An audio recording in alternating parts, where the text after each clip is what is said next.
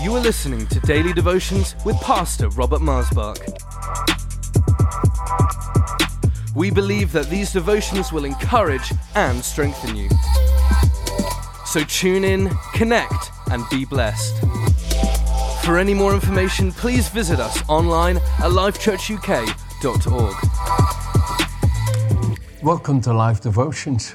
Thank you for joining me today. Let the redeemed of the Lord say so, is the title of this devotion. That in my upbringing was a common song we sang. It was a common statement we would make as believers to one another let the redeemed of the Lord say so. In other words, what do we say? We say the Lord is good and his mercy endures forever. My father would say it this way all good, not good, still good. In other words, my father kept his heart and kept a positive confession in the midst of some of his trials and hardships. And when my sister Esther, who's my oldest sister, who's a phenomenal woman of God, an anointed minister and speaker, when somebody one time, no, when she walked up to my dad one time and said, Pa, what do you think about what these people have done that's caused so much pain to you, Mama? And Papa looked at Esther and he said to her, Esther, let's just keep loving and blessing. That's what Jesus did. That's all he ever said. He didn't hold it against them. I one time when I had lunch with Joshua and Zachary, my two sons, I Mariah wasn't here yet, so it's a long time ago since he's 24. I said to Josh and Zach, I said, you know, sons, can I just say something serious? When the day comes that I get the privilege to go to heaven, and you know of some people that have maybe done things that caused me and mama hurt, you would honor me to not hold it against them and forgive them freely and love and bless them. And you would dishonor me if you held it against them and be offended on my behalf with them. So remember that, sons. Honor me after I'm gone by loving and blessing. And you know, all of us have the privilege to leave an inheritance for our children's children. And when we inspire and train our own children to walk in the ways of the Lord's love and goodness, in saying what that is pleasing in His sight, then they will teach their children to do so. So let me take you to one of the Psalms that have helped me immensely to know what to do in situations, especially as a pastor, but also in our own lives, in our own home, in my own marriage. That this psalm has helped me and I want to encourage you with this psalm. It's a little bit of a long psalm, it has 43 verses, and I would love to read you all of it, but I don't know if that's possible. But let me go ahead and start at verse 1 of Psalm 107. Okay? Oh, give thanks to the Lord, for he is good, for his mercy endures forever. Let the redeemed of the Lord say so, the title of this devotion. So, what am I to say? The Lord is good and his mercy endures. Amen. Whom he has redeemed from the hand of the enemy and gathered out of the lands from the east and from the west, the north and the south. They wandered in the wilderness, in desolate way. They found no city to dwell in. Hungry and thirsty, their soul fainted in them. Then they cried out to the Lord in their trouble, and he delivered them out of their distresses and led them forth by the right hand, that they might go to a city for a dwelling place. Oh, that man would give thanks to the Lord for his goodness and for his wonderful works to the children of man, for he satisfies the longing souls and fills the hungry with goodness. Wow. Put that in your heart. Okay, if you are in a place that you go, Pastor, I don't know where we're supposed to be, where am I to live? You know, the earth is the Lord's. I go to so many wonderful, beautiful nations. I used to come home in the early years from those nations, and I would say to Virginia, Oh, darling, I could live there. I felt such love of Jesus for all those beautiful people. I could move there and live there. I don't say that anymore. Not that I don't feel that love of Jesus for them, but I, I know this is where I am as my home with my wife and my children right here in Little Folkestone on the southeast corner of Britain. This is where I live, overseeing the British Channel, 21 miles of water in between uh, Britain and France. This is where I am, and I've been living here since 1988, I think, 89, 88, 89. And this is where the Lord placed me. However, when I go to the nations in the different towns and different cities and feel His love for the people there, oh, how my heart is overwhelmed with His love and goodness for these beautiful people. But I know the place the Lord has placed me. And you see, if you don't have that place, God will lead you to it. Just bring that wandering to Him, bring that need and thirsting for a dwelling place to Him, and He will lead you. And then look at this those who sat in darkness, in the shadow of death, bound in affliction and irons because they had rebelled against the word of God, despised his counsel, despised the counsel of the Most High. Therefore, listen now, he brought down their heart with labor.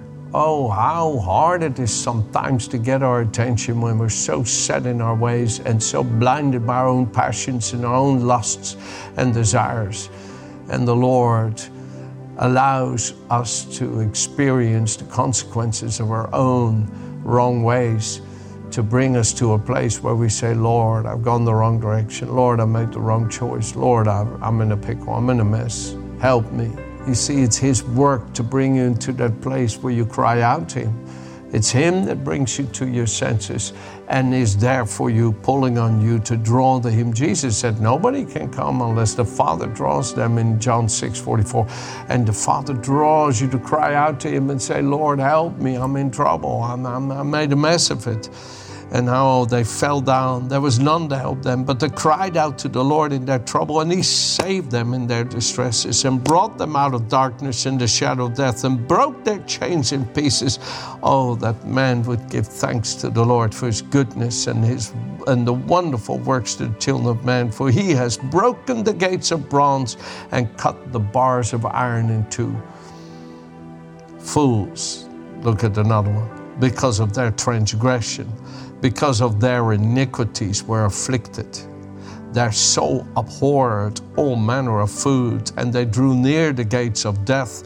And they cried out to the Lord in their trouble, and He saved them out of their distresses, and sent His word, and healed them, and delivered them from their destructions. Oh, that man would give thanks to the Lord for His goodness. Are you getting this? And for His wonderful works to the children of man. Wow. He sent His word and healed them. He satisfies the longing soul. Do you see it? He brought the, them out of their troubles. I read this psalm and I just see what God is able to do for precious people, even when they made a mess of it, even when they really just were foolish and they knew better. I believe there is forgiveness. I believe there's help with the Lord. I believe the Lord is here looking at you and saying to you, Come to me, all of you that are heavy laden and burdened, and I will give rest to your soul. Learn, learn how meek I am and kind to you. Let this be what you say about me. The Lord was merciful, the Lord forgave me, the Lord was gracious. And let this heart that you've received from Him be in you towards others. Let this forgiveness and love that He gave you be in you for others and give hope and love to others. When they have made a mess of it, don't shut your door. Don't cut them off. You say, Well, Pastor, they speak evil about me. Love those who hate you, bless those who curse you. Read Psalm 109, read Psalm 41, especially Psalm 41. David said in Psalm 109, verse 28, he says, Lord, verse 27, bless me, but do it so others can see it. And then if they are cursing me, It doesn't matter if you're blessing me. Folks, the Lord brings you into such a shielded grace in His love that you don't take an account of a suffered wrong, even though it might be so painful to bear. But He guards you with His love and gives you the forbearing goodness of His mercy so you can love those who hate you, bless those who curse you, pray for those from whom you suffer, as it says in Luke chapter 6. Let me give you one more here. Let me give you one more. Those who go down to the sea in ships, verse 23 who do business on great waters. They see the works of the Lord and his wonders in the deep. For he commanded and raised the stormy wind which lifts up the waves of the sea and mount up the mount, uh, they mounted up to the heavens they go down again to the depths. Their soul melts because of the trouble, the storm they're in, yeah. They reel to and fro and staggered like a drunken man. They are at their wits' end. And then they cried out to the Lord in their trouble, and He brings them out of their distresses. He calms the storm so that the waves are still, and they're glad because they are quiet. So He guides them to their desired haven. Oh, that man would give thanks to the Lord for his goodness and his wonderful works to the children of man. Let them exalt him as in the assembly of the people and praise him in the company of the elders.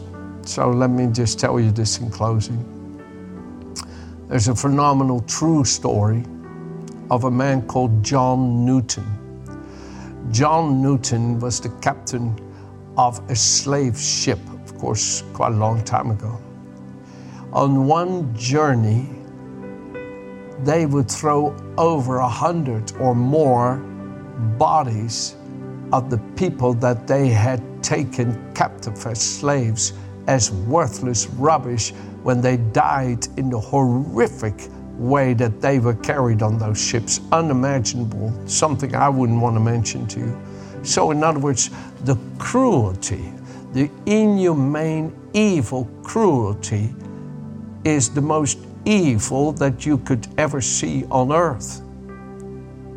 And yet, this verse that we read right here in Psalm 107, in a phenomenal storm that seemed so destructive that all would perish, this man, John Newton, who was that evil, cried out to God, and God saved him. And he became a vicar of the Lord a minister of the Lord, an Anglican priest, Anglican minister. And he was the one whom God used to write the song, Amazing Grace, how sweet the sound that saved a wretch like me. I once was lost, but now I'm found. I was blind, but now I see. Remember that song? That was written by John Newton. And William Wilberforce, who was a minister of parliament here in Britain, who got it in his heart from the Lord, who was a godly man, you can read about him, was a godly man who got it in his heart from the Lord to abolish this demonic evil slave trade was went to John Newton for inspiration and for help in the battle. And my goodness, how God can turn a life around. So don't ever give up on yourself and don't ever give up on anybody else because we have Jesus, our Savior. Amen. Have a good day.